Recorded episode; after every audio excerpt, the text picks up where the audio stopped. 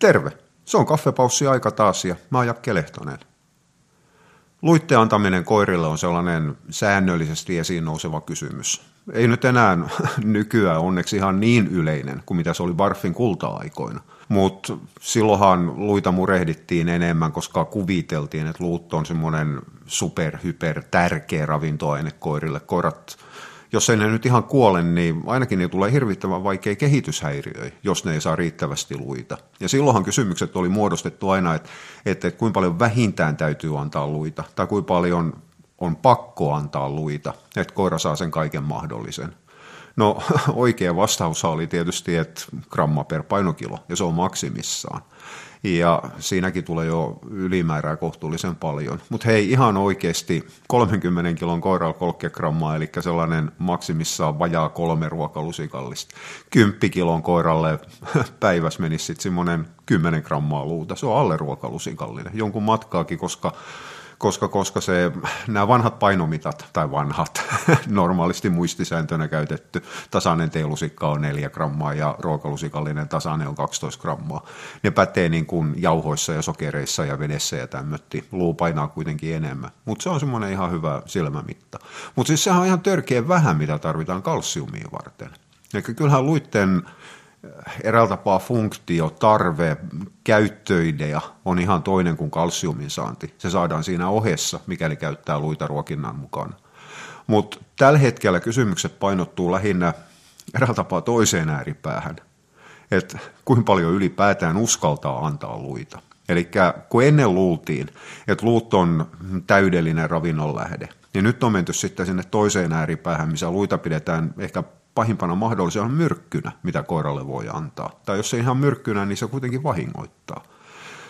Äh, ei tuo ajattelu ihan pielessä ole, mutta nyt täytyy muistaa se, että suurin osa niistä peloista, mitä tällä hetkellä luihin, luihin ladataan, niin se tulee nimenomaan Warfin ajalta. Ja siltä ajalta, kun luita yliannostettiin. Ja nyt puhutaan tietysti terveiskoirissa. Suolisto-ongelmaiset on toinen juttu, mutta suolisto-ongelmaisten kohdalla ei ylipäätään voida miettiä mitään ruoka-ainetta. Ei yhtään mitään, mitä ne edes tekee samalla mittarilla kuin terveitä. Mutta onhan siinä iät ajat, siitä on nyt jo kohtuullisen kauan aikaa, kun mä olen, olen, olen pyörinyt ensimmäisen sellaisen koiran kanssa, missä mä olen ollut tietoinen ihmisyksilö. Eli tarkoitan sitä, että eihän pikkukakara murehdi näitä asioita. Eli täytyy päästä lähe, lähemmäksi teini-ikää ja ymmärtää vähän, mitä te, tekee ja mitä koirien kanssa tehdään. Aikuisethan sen aina päätti, mitä tehdään, mutta mut, mut vasta silloin niin kun rupesi kysymään ja oivaltamaan, että mitkä on niin kun asioiden eräällä tapaa koplingit. No en mä tiedä ymmärtämisessä silloin mulla on ikää sen verran paljon, että siihen aikaan kun mä olen ollut teini-ikäinen, niin luultiin enemmän kuin mitä tiedettiin. Ja, ja itse asiassa mä olen sitä ikäluokkaa ja mua vanhemmat, mitkä on, jos ne on halunnut, että ne on edistynyt millään tapaa koirien ruokinnassa ja jopa hallinnassa kouluttamisessakin, niin on joutunut huomattavan paljon muuttamaan omaa ajattelutapaa ja tekemisiä aktiivisesti hautaamaan ne luulot ja uskomukset, mitä siihen aikaan pidettiin ihan täytänä totuutena, jollei nyt ihan raamatun sanana, niin ei paljon puuttunut. No okei, nyt mä eksyn taas vaihteen vuoksi hiukan aiheesta ja nyt mä taas mietin, että mitä ihmettä mä olin selittämässä luitten funktiosta ja sairaista koirista, niin tosiaan niin, niin sairaalokoirilla tehdään eri asioita eri syistä kuin mitä terveillä tavallisilla koirilla. Mutta eihän luitten terveys, nyt mä lähdin toistamaan itseäni, eihän luitten terveysongelmat tosiaan johdu mistään muskubarfin yliannostamisesta. Eli se, että barfin aikana ruokavaliosta oli vähintään 60 prosenttia jotain, mitä kutsuttiin lihasiksi luiksi. Ne oli yleensä selkärankaa mahdollisesti, jos omistaja ruokki hiukan järkevämmin koiras. Tai sitten ne oli jotain pahuksen siipiä tai kalkkunan kauloja, mitkä ei ole luuta nähnytkään. Niin niissä oli niin paljon sulamaton tavaraa, että niiden kanssa saatiin sitten ne suolistotukokset aikaiseksi, minkä takia sitten eläinlääkärit leikkeli aika paljonkin koiria sen takia, että niillä oli, no jos ei nyt luupaskaa, niin kuitenkin sulamaton trusto ja muuta tulppana siellä sitten yleensä paksusuoles vissiin. Ja siitä sitten lähti, lähti kuvitelma se, että luu tulee ja luu tappaa. Ne on ehkä hiukan liioteltu, mutta kuitenkin. Mutta se, mikä alun perin silloin vanhoina aikoina oli se syy, minkä takia jo siihen aikaan hiukan, jos ei nyt säikytty luita, niin kuitenkin vältettiin kovin isoluita, niin oli hampaat. Eli tänä päivänä aika useasti kuulee väitettävää, että jalostus on mennyt ihan peppuleen sen takia, kun koirilta katkee kulmahampaat, kun ne syö luuta. Sitä on aina ollut, iät ajat. Ainoa mikä ero on, on jossain, no mun muistikuvani löytyy jostain 70-luvun puolesta välistä. Ja semmoinen aktiivinen aika alkanut, alkanut 70-luvun lopulta. Niin äh, ei siihen aikaan kulmureiden katkeaminen ollut mikään muu kuin ärsyttävä asia, jos koira oli näyttelykoira. Mutta ei se aiheuttanut koirille minkäännäköisiä leukaluun tulehduksia, ei mitään mystisiä kiputiloja eikä mitään muutakaan. Tänä päivänä sitten pitäisi välittömästi juuri hoitaa ja laittaa implanttia ja kaikkea muuta. Mutta mut, se on oma juttus sitä voi hetken aikaa miettiä. Mä kyllä vähän lupasin, että mä potkin taas eläinlääkärin ilkoille. Mutta voihan sitä hetken aikaa miettiä ja jossitella ja pohtia mielellään hiukan niin kuin jalat maassa, ettei rupea rakentamaan salaliittoteorioihin. Mutta kuin paljon eläinten terveydenhuollossa tai sairaudenhoidossa sitä hommaa ohjaa se, että ylipäätään on tekniikka mitä voidaan käyttää. Ja kun on olemassa tekniikka, niin siltä tekniikassa saadaan hiukan kovempi hinta. Eli onkohan ne kaikki hoidot nyt aina ihan välttämättä sen koiran eduksi, vai onko ne eläinlääkäriasema eduksi? Tämä on vähän samaa kysymyksen asettelua, tai mitään vähän, tämä on ihan täysin samaa kysymyksen asettelua kuin epileptikokoirilla. Kuinka monet niistä ihan aidosti tarvitsee jonkun päämagneettikuvan? Ja sitten sen jälkeen yhdeksän koirasta kymmenestä todetaan, että, että, että tämä on, on, on idiopaattinen epilepsia, joka tarkoittaa epilepsia, jonka syytä ei tiedetä, se on sisäsyntyinen tavalla tai toisella. Kyllä hampais vähän, vähän, vähän sama ongelma on. Mutta hampaiden katkeminen on semmoinen määrätty ihan aito riski. Ja jo, aina silloin tällöin kuulee, varsinkin tuolta luontaisruokintapuolelta, että, että koirat on jalostettu pieleen sen takia, että niiden hampaat ei kestä luita. Kyllä sudella vaan kestää luut. Itse asiassa ei toi pidä paikkaas. Siis en mä sitä kiellä, etteikö koiri olisi jalostettu ihan perseelleen. Niitä on ihan tuhottomasti rotuja, mitkä on täydellisessä umpikujas. Ja, ja tarkkaan ottaen mä en ihan täysin ymmärrä, että minkä takia umpikujaan ajettui koirarotuja pitäisi yrittää pelastaa roturisteytyksillä. Mä ymmärrän kyllä, että se on niin kuin ainoa tapa päästä edes jonnekin päin sieltä umpikujasta, mutta eihän siinä aidosti ole ihan, ei siinä ole mitään mieltä. Vastaavia rotuja, jotka täyttää sen saman funktion kuin näillä umpikujassa olevilla loppuun jalostetuilla, niin niitä löytyy. Ja edelleenkin puhutaan ulkonäöllisistä asioista. Me puhutaan näteistä karvasista koirista, voi ne olla kaljujakin, rotun mitenkään niin kuin osoittamatta, mutta ne on aina seurakoiria. Ja kyllähän meillä seurakoirarotu riittää. Itse asiassa tällä hetkellä lähes kaikki rodut, niitä ajetaan seurakoirastatukseen, mukaan lukien niihin PK-rodut. Käyttöpuoli on, on, on aivan pannas tällä hetkellä.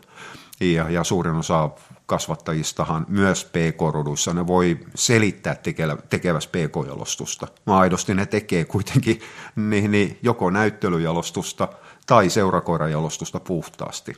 Toi, miten toi jaetaan, niin se on nyt vähän makuasia. Se on tulkintajuttu. Mun tulkintani on se, että jos koiran suvussa äidillä, isällä ja isovanhemmilla on selvää käyttötulosta, jotka on ohjannut niiden niiden jalostuskäyttöä, niin silloin se on käyttöjalostusta. Jos samat meritit, samat meritit, mutta kuitenkin jos jalostusta ohjaavat meritit on tullut jostain Helsingin messarista, niin kyllähän se silloin näyttelyjalostusta on. Ja jos vanhemmilta ja isovanhemmilta ei löydy mitään järkevää merittiä, eli ollaan tässä äh, kerrostalon jalostuksessa niin sanotusti, vaikka oma kotitalossa nyt vissi enemmän tehdään, mutta kuitenkin, niin, niin silloin tehdään seurakoiria. Eli silloin vaan tehdään pentuja markkinoille, otetaan löysäraha pois, ja niillä koirilla ei ole mitään muuta merkitystä kuin olla tosiaan kotikoiri. Älkää ymmärtäkö väärin. En mä yritä alentaa seurakoiran ja kotikoiran statusta, niillä on ihan täydellisesti samanlainen käyttömerkitys kuin muillakin. Itse asiassa ehkä jopa tärkeämpikin, mutta niitä rotuja riittää vaikka kuin paljon. Et kyllähän meidän russelit, ne on aidosti seurakoiria, ne on kotikoiria. mutta silti ne on metsästyslinjasi. Eli kyllä se niin kuin linjajako enemmältikin vaikuttaa siihen, miten koira käyttäytyy ja, ja miten sen kanssa eletään sitten kotona. Ja nyt mä rupean sitten eksymään todella kauas siitä luukysymyksestä. Ja jos mä nyt en ihan väärin muista, niin tähän seurakoirastatukseen päästiin siitä, että koirien jalostus on mennyt metsään, sen takia niiden hampaa katkee, mutta sudet kestää syödä. Kyllä siinä on oma puolessa. Nimittäin, jos suden hampaat hajoaa tarpeeksi nuorella iällä, niin se ei koskaan pääse jatkamaan sukuaan. Eli se loppuu siihen. Edelleenkin kannan elinkelpoisuus, kannan terveys, kannan toimivuus ei perustu siihen massaan, jotka elää ja kuolee. Ne perustuu vaan ja ainoastaan niihin yksilöihin, jotka jatkaa sukua. Ja tämän se olisi muuten sitten kennelitto tai ylipäätään koirajalostusmaailmassakin muistettava. En mä edelleenkin jalostusindekseillä ja muilla tutkimuksilla on suunnattoman tärkeä merkitys. Mutta edelleenkin se painoarvo, mikä täytyy olla, niin on nimenomaan jalostusyksilöille. Ja silloin sitten siinä vaiheessa, kun karsitaan hyvät jalostusyksilöt pois sen takia, että niitä on käytetty, niin huh heijaa. Ja taas mä eksyn vielä kauemmaksi luista. Eli taas mä joudun palaamaan takaisinpäin. Eli kyllähän niillä susillakin luita, äh, luita katkee, hampaita katkee. Itse asiassa kaadeutuu susilla osalla, varsinkin sitten kun ne rupeaa vanhoja, rupeaa olemaan kulmurit ja hampaat kuluneet jonkun verrankin. Mutta ei sudet syö syömällä isoja luita. Tämä on se asia, missä on niin kuin menty pieleen. Sudet lyö, syö eräältä tapaa niin kuin kevyttä heikkoa luuta. Ja ne syö enemmältikin siitä elukasta nimenomaan lihat sisäelimet. Eli se, mikä mekin mielletään ruuaksi. Ei sudet elä luilla ja taljalla ja suolistolla, niin kuin barfi-aikana väitettiin.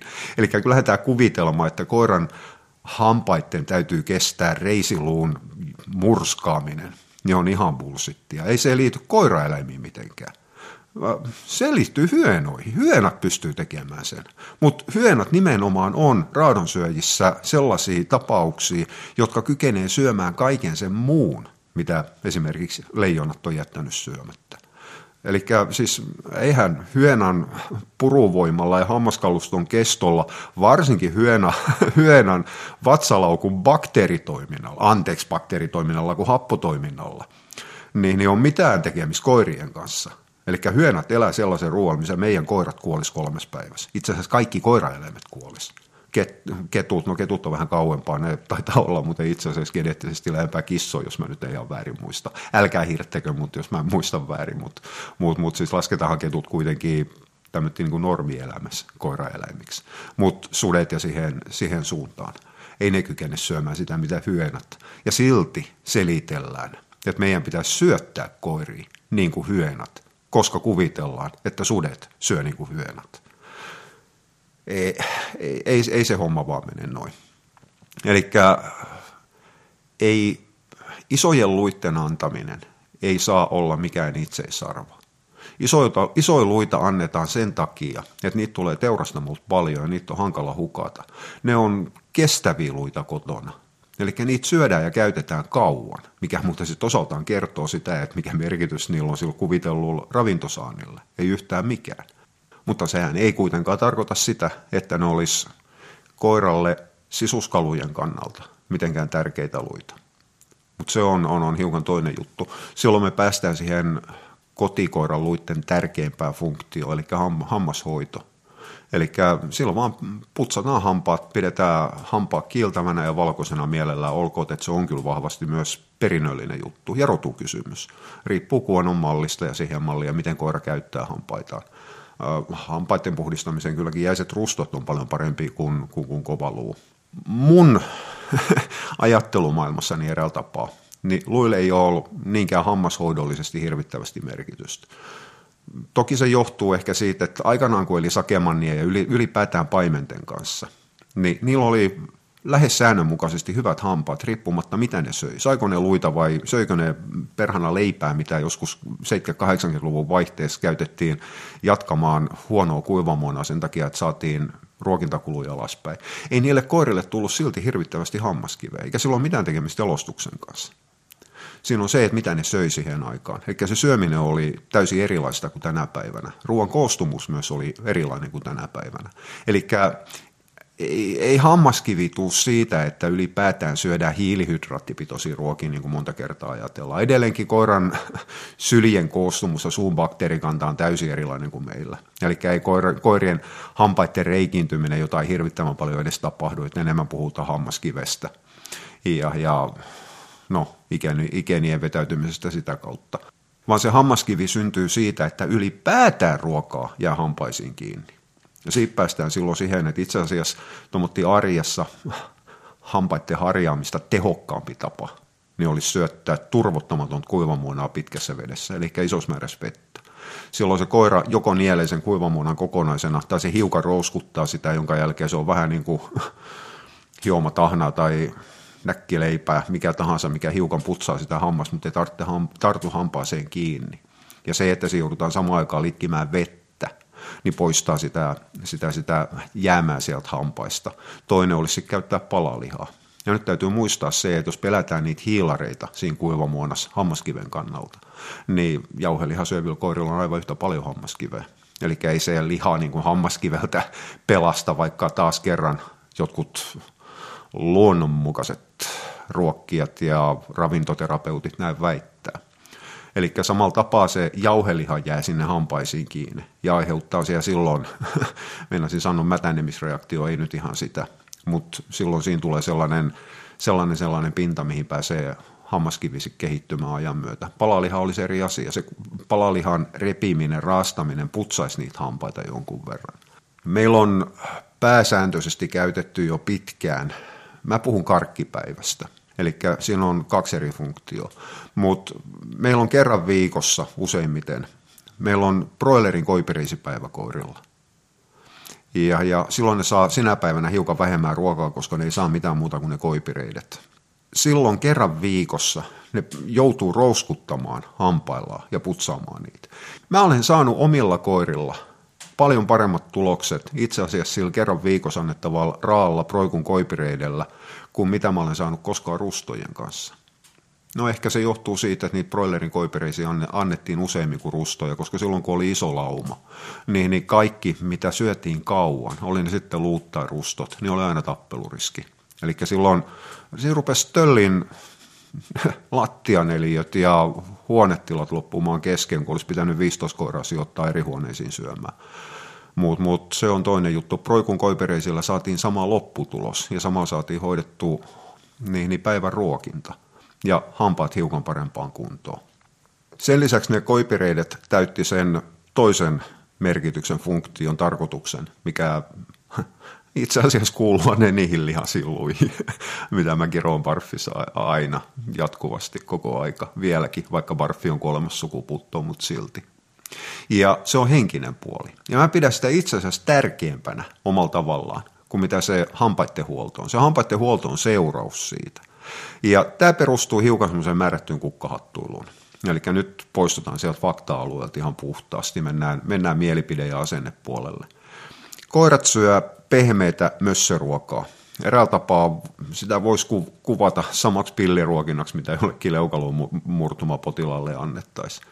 Eli ne syö vauvan mössöjä. Ne syö turvotettua kuivamuona, ne syö jauhettua, huomattavan hienoksi jauhettua jauhelihaa. Jos ne syö turvottamaton kuivamuonaa, niin se on vähän kovempaa, mutta edelleenkin hei ihan oikeasti, jos unohdetaan joku Royal Caninin tanskadokkiruoka, mikä on golfpallon kokosta, mitä mä en antaisi edes tanskadokille. Ei ne käytä hampaita, ne ei käytä leukaluita, ne ei syö sillä tapaa, kuin erään tapaa luoja on koiraeläimen luonut syömään.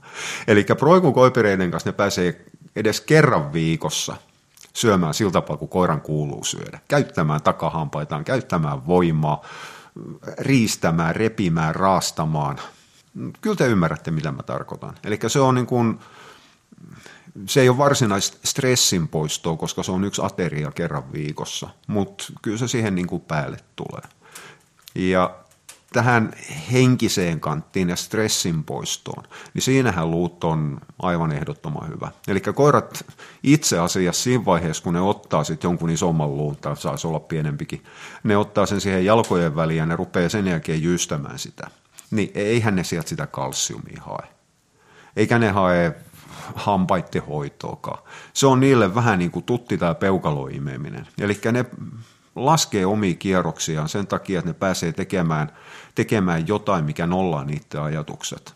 Eräällä kaukaisella tavalla sitä voitaisiin jopa kuvata niin kuin sijaistoiminnaksi omalla tavallaan. Ei sen taito sijaistoiminta ole, mutta sen, sen, sen merkitys koiralle on vähän sama kuin sijaistoiminta.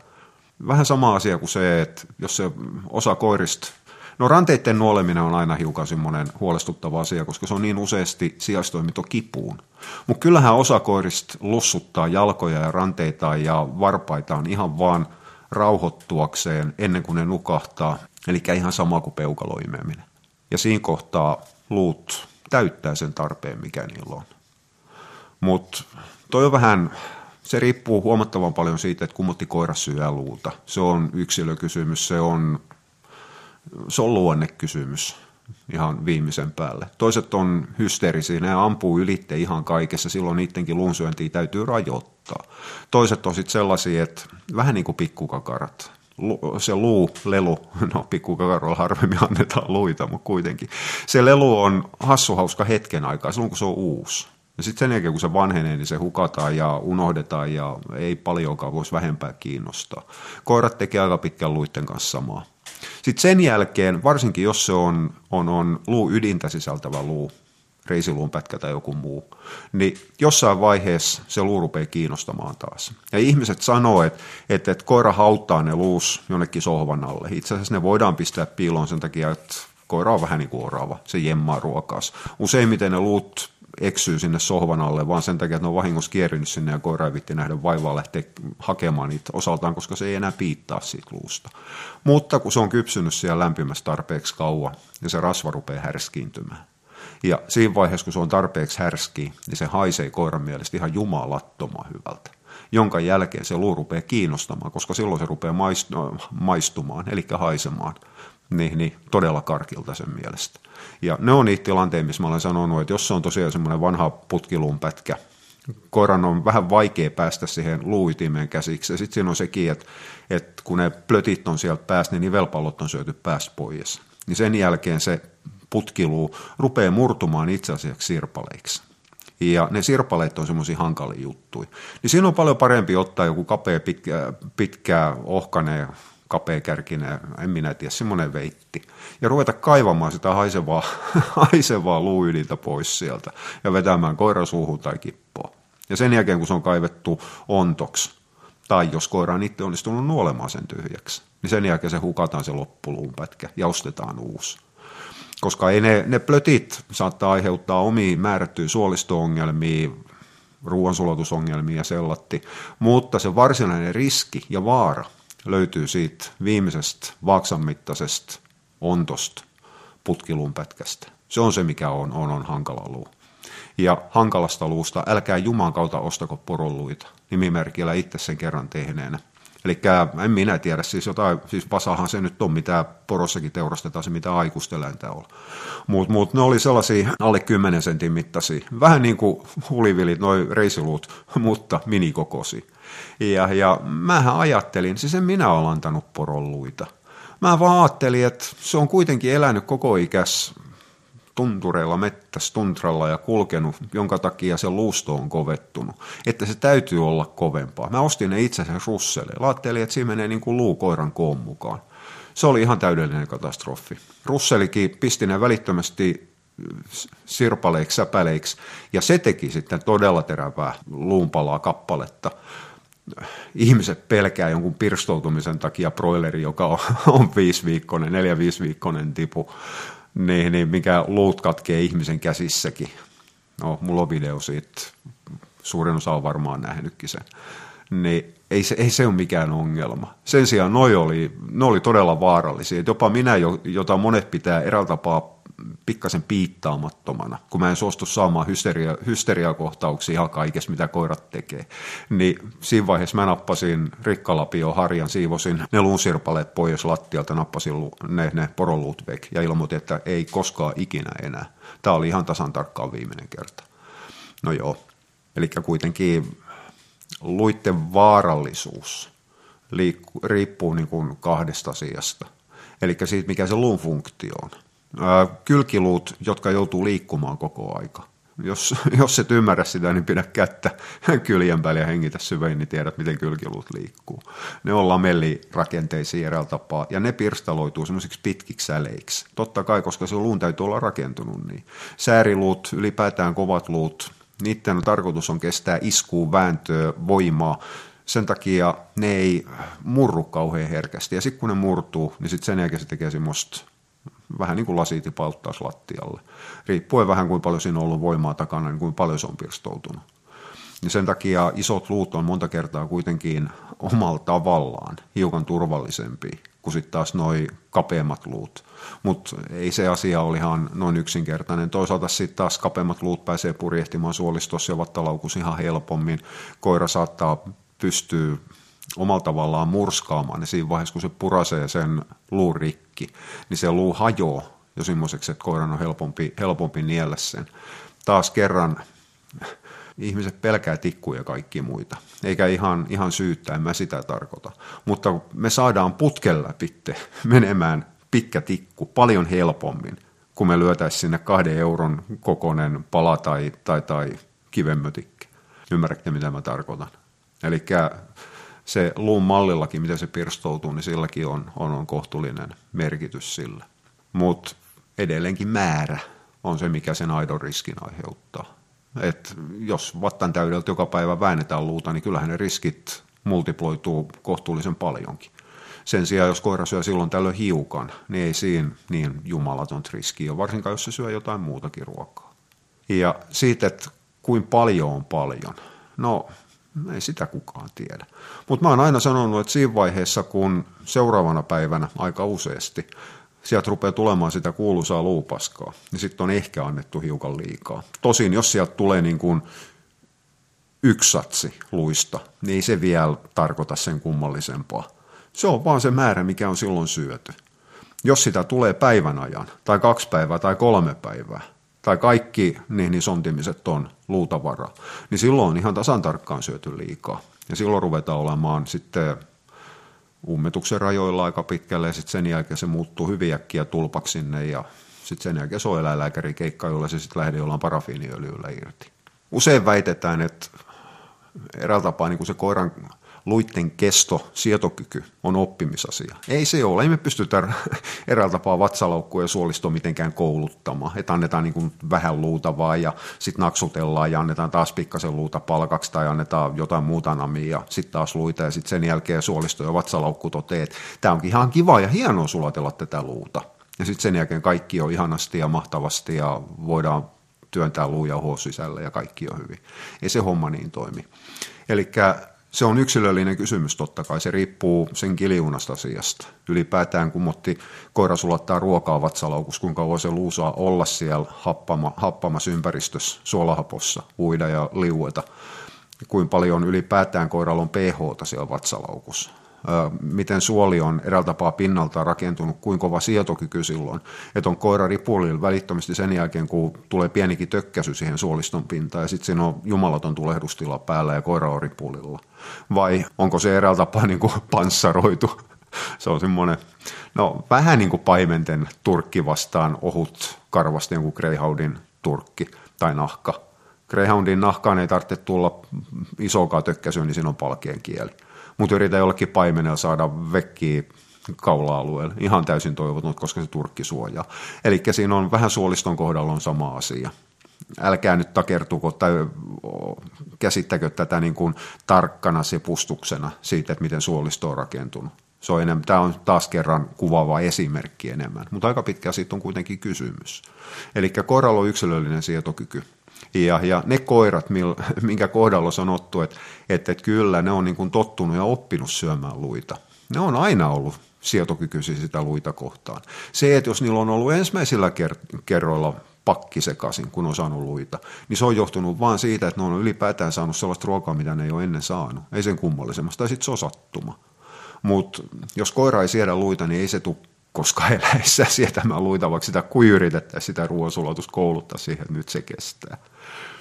Mutta paljon kanssa kysytään siitä, että miten luitteen antaminen pitäisi aloittaa. No, aika helposti sille, että heitetään joku luu eteen ja sanotaan, että lähde tosta. Eli kyllä niin kuin mä sanoisin, että, että, että pikkupentunahan se aloitetaan. Eli eihän siinä niin kuin taaskaan sitä ruoan sulatusta kouluteta, vaan siinä koulutetaan sitä koiraa syömään sitä luuta, eli käyttämään hampaita.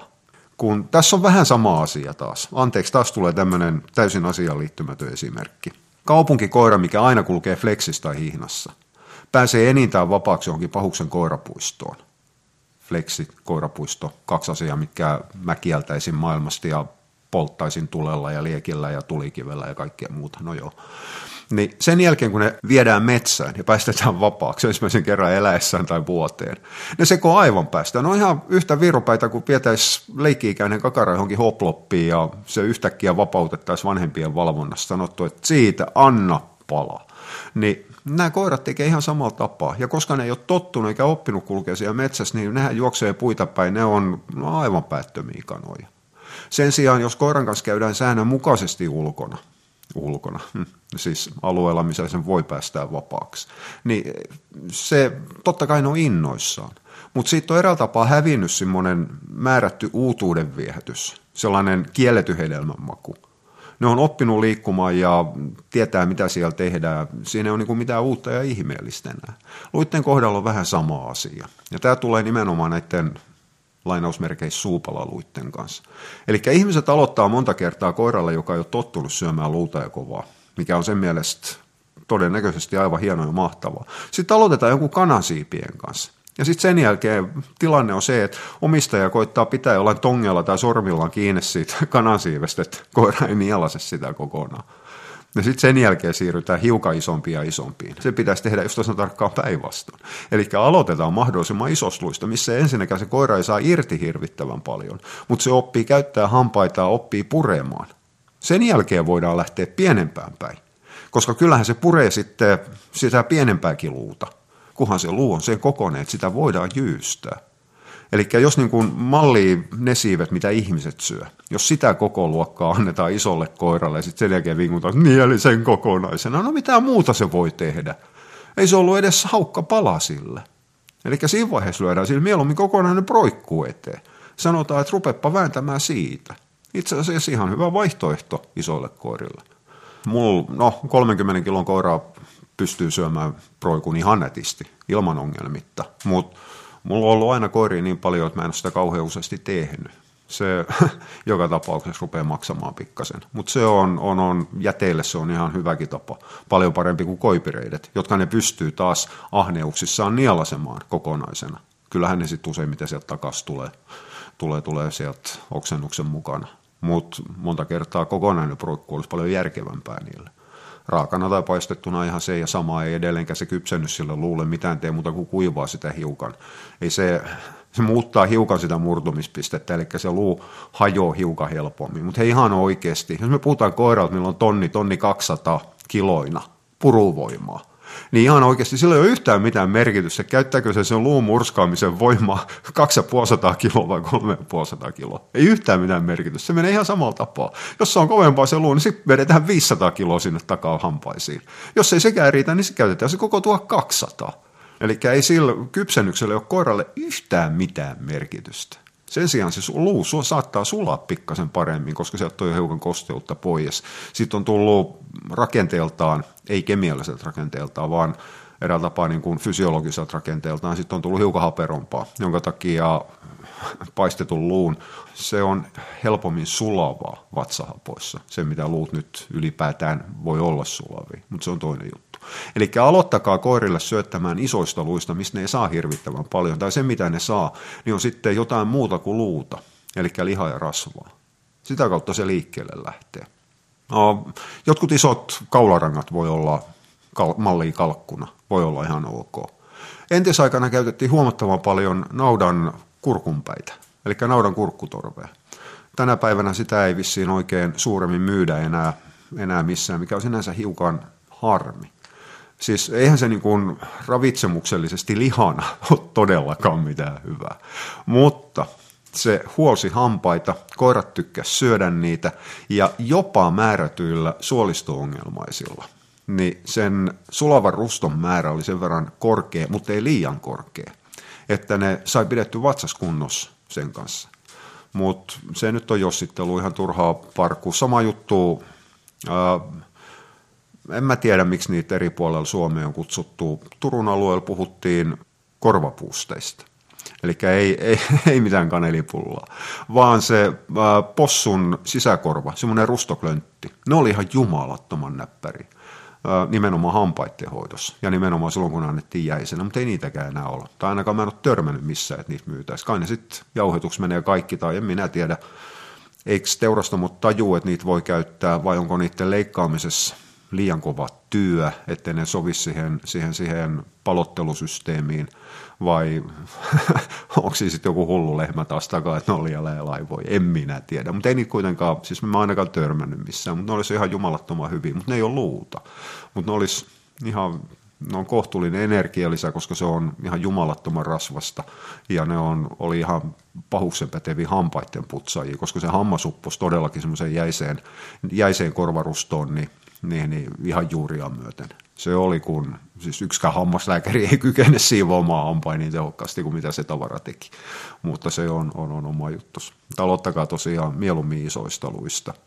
Se, että minkä koiran sitten vatta ja suolisto kestää, no ei sitä tiedä. Mutta ylipäätään närästäville ei kannattaisi hirvittävästi antaa luita eikä rustoi, mutta se perustuu siihen, että ne on niin kauan siellä vatsassa ja ne eräällä tapaa pitää yllä sitä ruoansulatusta ja silloin se happamuus vaikuttaa siihen hiukan kipiään vattalaukkuun koko aika, ärsyttää ja ärsyttää sitä. Tai jos siellä on ylemmän vatsaportin refluksi tai se muuten vaan falskaa, niin silloin taas se hapan liemi pääsee nousemaan sinne kurkkutorveen päin. Niin niille se ei välttämättä sitten ole hirvittävän hyväksi.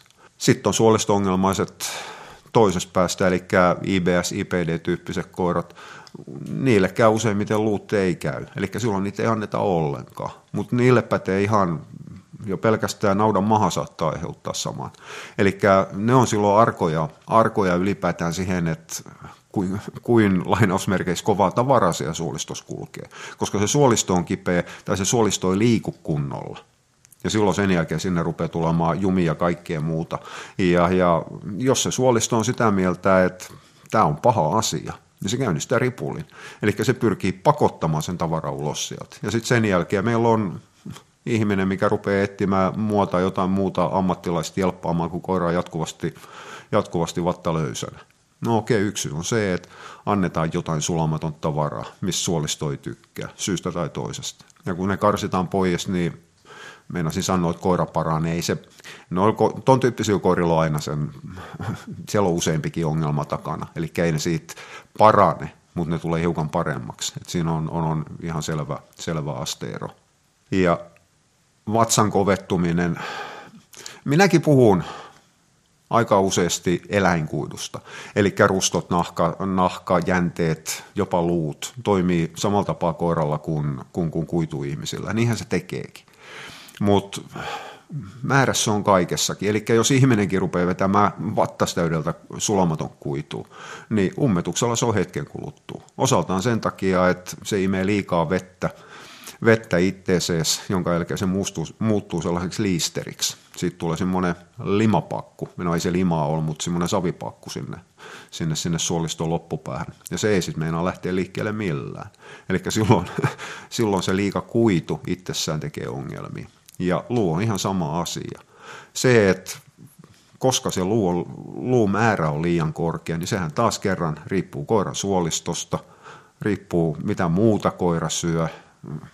Se on täysin yksilöllinen kysymys, mutta sen oppii hyvin äkkiä huomaamaan omassa koirasta, että mikä on niin kuin maksimimäärä luuta, mitä se kestää. Mutta kyllähän niin kuin luiset jauhelihat, mihin on se luu jauhettu joukkoon, niin on suurempi ongelma kuin eräällä tapaa niin kuin kokonaiset luut. Ja se johtuu siitä, että se luujauho, mikä siellä on, tai siis ne ruho-osat, mitkä on jauhettu hienoksi, se luu ei jää tietenkään sinne vatsalaukkuun odottamaan sulamistaan, vaan se purjehtii sen muun ruokasulan mukana eräällä tapaa niin kuin hiekkana niihin läpitte.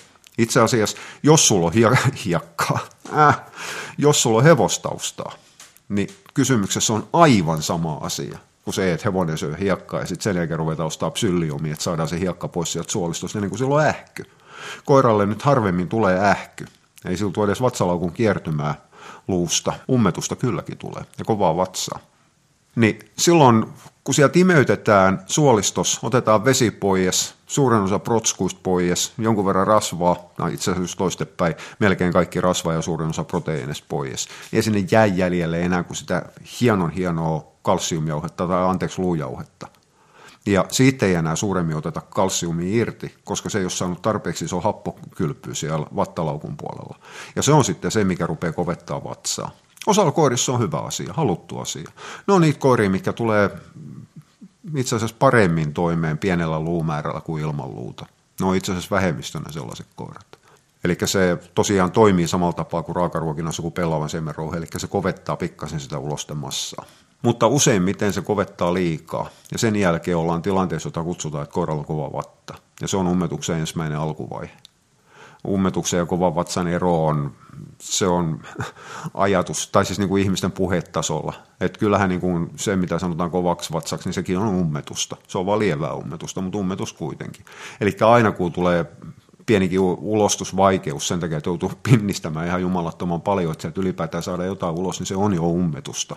Se, että ei ole, jos ei se meinaa se tulppa lähtee sieltä, liikkumaan sieltä ollenkaan, niin silloin on pahuksen paha ummetus. Mutta koirille käy ihan samalla tapaa. Ja, ja se luujauho, se käyttäytyy vähän niin kuin sementti. Typerää esimerkki, mutta sen se tekee. Eli se tekee semmoisen tiukan kovan tulpan sinne. Ja siitä ei meinaa päästä sitten semmoista ohivuotovirtausta läpi millään. Se, että jos koira on syönyt luuta, palaluuta, ja, ja siellä on kova pötkylä, niin kuitenkin se imeytymätön neste ja se muu vielä niin kuin eräältä tapaa liejuna olevaa no se on jo ulostemassa siinä vaiheessa, kun ruvetaan pääsemään tai päästään sinne, sinne, sinne peräsuolen puolelle. Niin se pääsee kuitenkin eräältä tapaa niin kuin virtaamaan ohitte, uimaan sieltä läpi ja se pehmentää sitä ulostemassaan, sitä, sen luukakan syrjää, tekee siitä liukkaamman, jonka jälkeen se jossain vaiheessa joko huudolla tai vähemmällä huudolla niin kopsahtaa maahan. Mutta silloin kun se on, on, on se ummetus saatu aikaiseksi luujauhon kanssa, niin se täyttää ja tukkii sen vähän niin kuin oltaisiin joku pahuksen kaivon reikä valettu umpeen. Ja sitten sen jälkeen se paine kasvaa, kasvaa siellä takana ja hetken päästä meillä on koira, mikä on ihan pirun kipiä ja rupeaa oksentamaan ja sitten lähdetään eläinlääkäriin sen jälkeen. No on semmoisia asteeroja, mutta se, että et, et, mä ymmärrän sen näkemyksen ja aina silloin tällöin itsekin sitä käytän, että jos koiralla on vatsa pikkasen löysänä, niin annetaan sinne hiukan luuta joukkoon, että saadaan sitä vatsaa kovetettua. Et, silloin tehdään ihan sama kuin mitä muut tekee pelavan siemenrouheen kanssa. Mutta se pelivara eräältä tapaa on paljon pienempi luitten kanssa. Tämä on, tästä vertauksesta taas tykätään. Kysymys on vähän sama asia kuin annettaisiin buranakoiran kipulääkkeeksi akuutissa kivussa. Kyllä burana voi edelleenkin käyttää, se koira ei kuole siihen, kunhan annostus on oikein. Mutta sitä ei saa käyttää koko aika. Sitä saadaan käyttää vain satunnaisesti. Esimerkiksi se, että jos koira tulee silloin kipuja sunnuntaina, niin silloin voidaan antaa puranaa, että päästään maanantaina eläinlääkäriin, ettei tarvitse lähteä sen tolkuttoman kalliin päivystysaikana hakemaan sitä pahuksen rimadyli sieltä.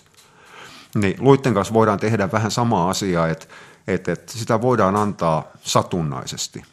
Tai jos annetaan koko aika, niin ihan pahuksen vähän. Mutta se, että jos koiralla on säännönmukaisesti vatsalöysänä, niin kyllähän se korjausliike täytyy olla joku muu kuin luitteen lisääminen siihen ruokavarastoon. Ruokavarastoon. Ruokavalioon. No, kuitenkin. Kyllä, luilla on tarkoituksessa. Se huoltaa jonkun verran hampaita, mutta siinä on tietysti se hammasvaurioriski aina olemassa. Se korjaa koiran korvien väliin kohtuullisen tehokkaasti, stressin poistaja. Se on henkistä hemmottelua eräällä tapaa, kun koiralle annetaan luita. Normimäärät, mielellään kovaa luuta, iso luuta harvemmin aiheuttaa mitään ongelmia.